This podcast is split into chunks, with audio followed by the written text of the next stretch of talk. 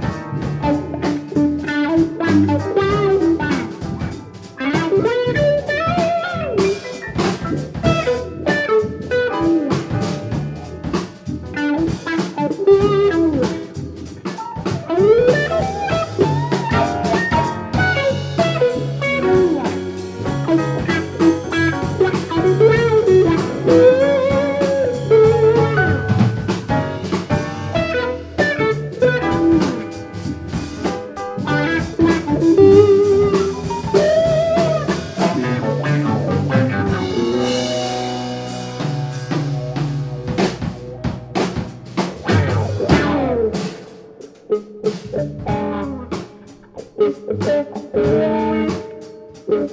you.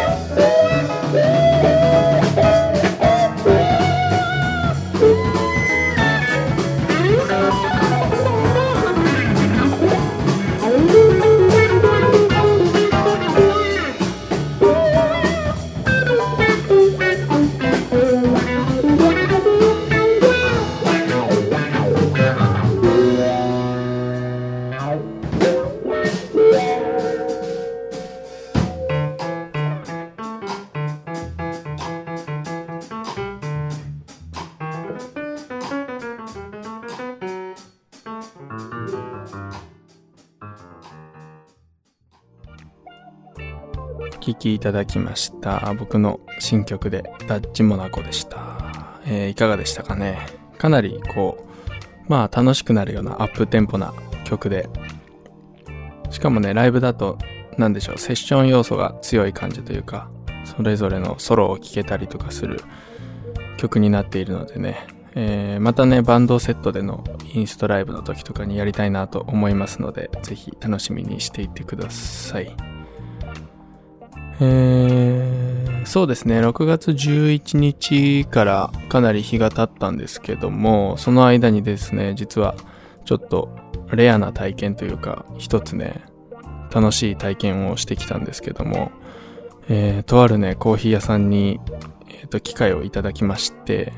コーヒー豆の焙煎体験というのをやらせていただきました。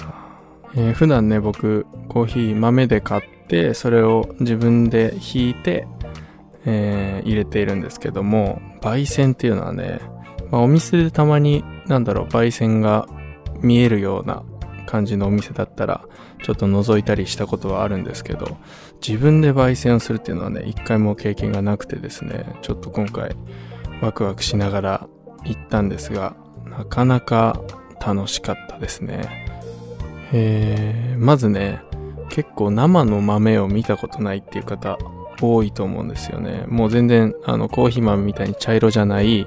まあ、緑っぽいのかな色の生の豆をですね、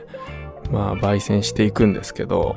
えー、結構ね、焙煎の度合いによってもかなり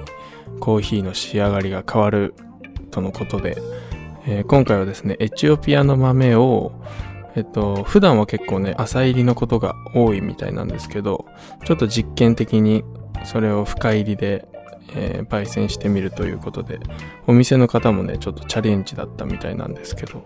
かなりね、えー、いい感じに仕上がったと思います。えー、その場でね、えー、ホットコーヒーと、あとアイスコーヒーでも試しに飲ませてもらったんですけど、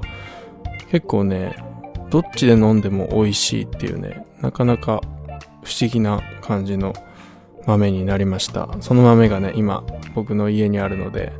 えー、まだね、開けてはないんですけども、えー、楽しみたいなと思っております。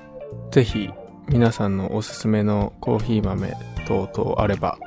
えー、教えていただけたら嬉しいです。最近はね、なかなかこう、地方に行く機会も減ってしまったので、知らない喫茶店にフラッと入ってコーヒーを飲むみたいなことが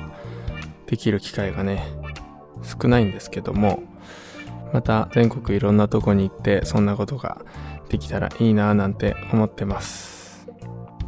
そんな最近の僕のコーヒー事情でした。そしてですね、先ほど話しましたけども、えー、6月11日に続いてですね、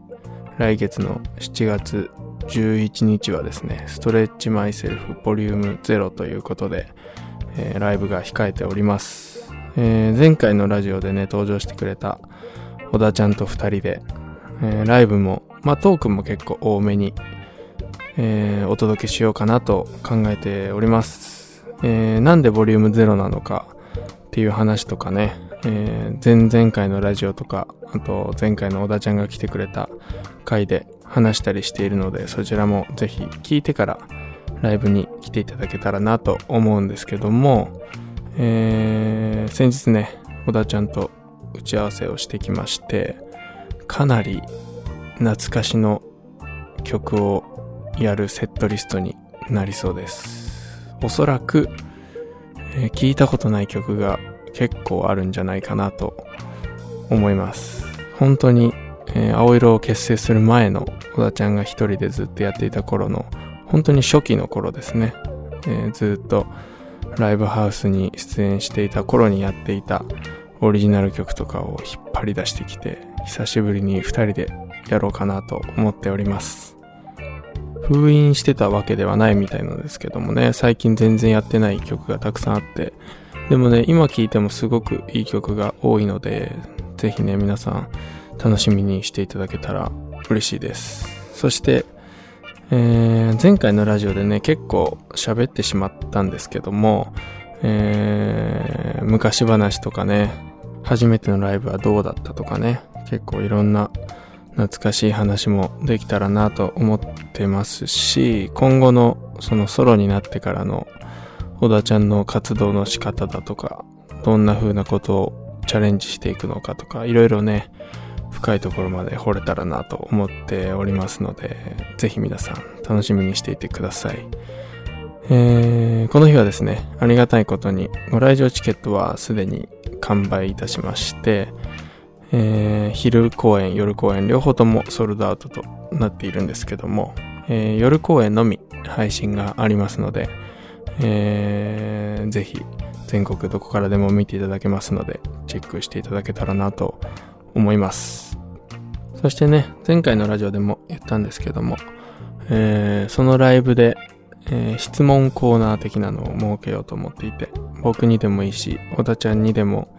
いいので、質問をぜひ、えー、送っていただけたらなと思います、えー、この動画のコメント欄でも大丈夫ですし、ツイッターにハッシュタグもじゃらじつけていただいて、つぶやいていただいても大丈夫ですので、えー、質問ぜひ送ってみてください。よろしくお願いします。そんな感じで、今日はちょっとね、短いんですけども、前回が1時間とかなり超大作だったので、え、軽く聞ける感じで、この辺で終わりにしたいと思います。えー、7月11日、皆さんお待ちしております。えー、ギタリスト池田拓磨のもじゃもじゃレディオシャープ5でした。ありがとうございました。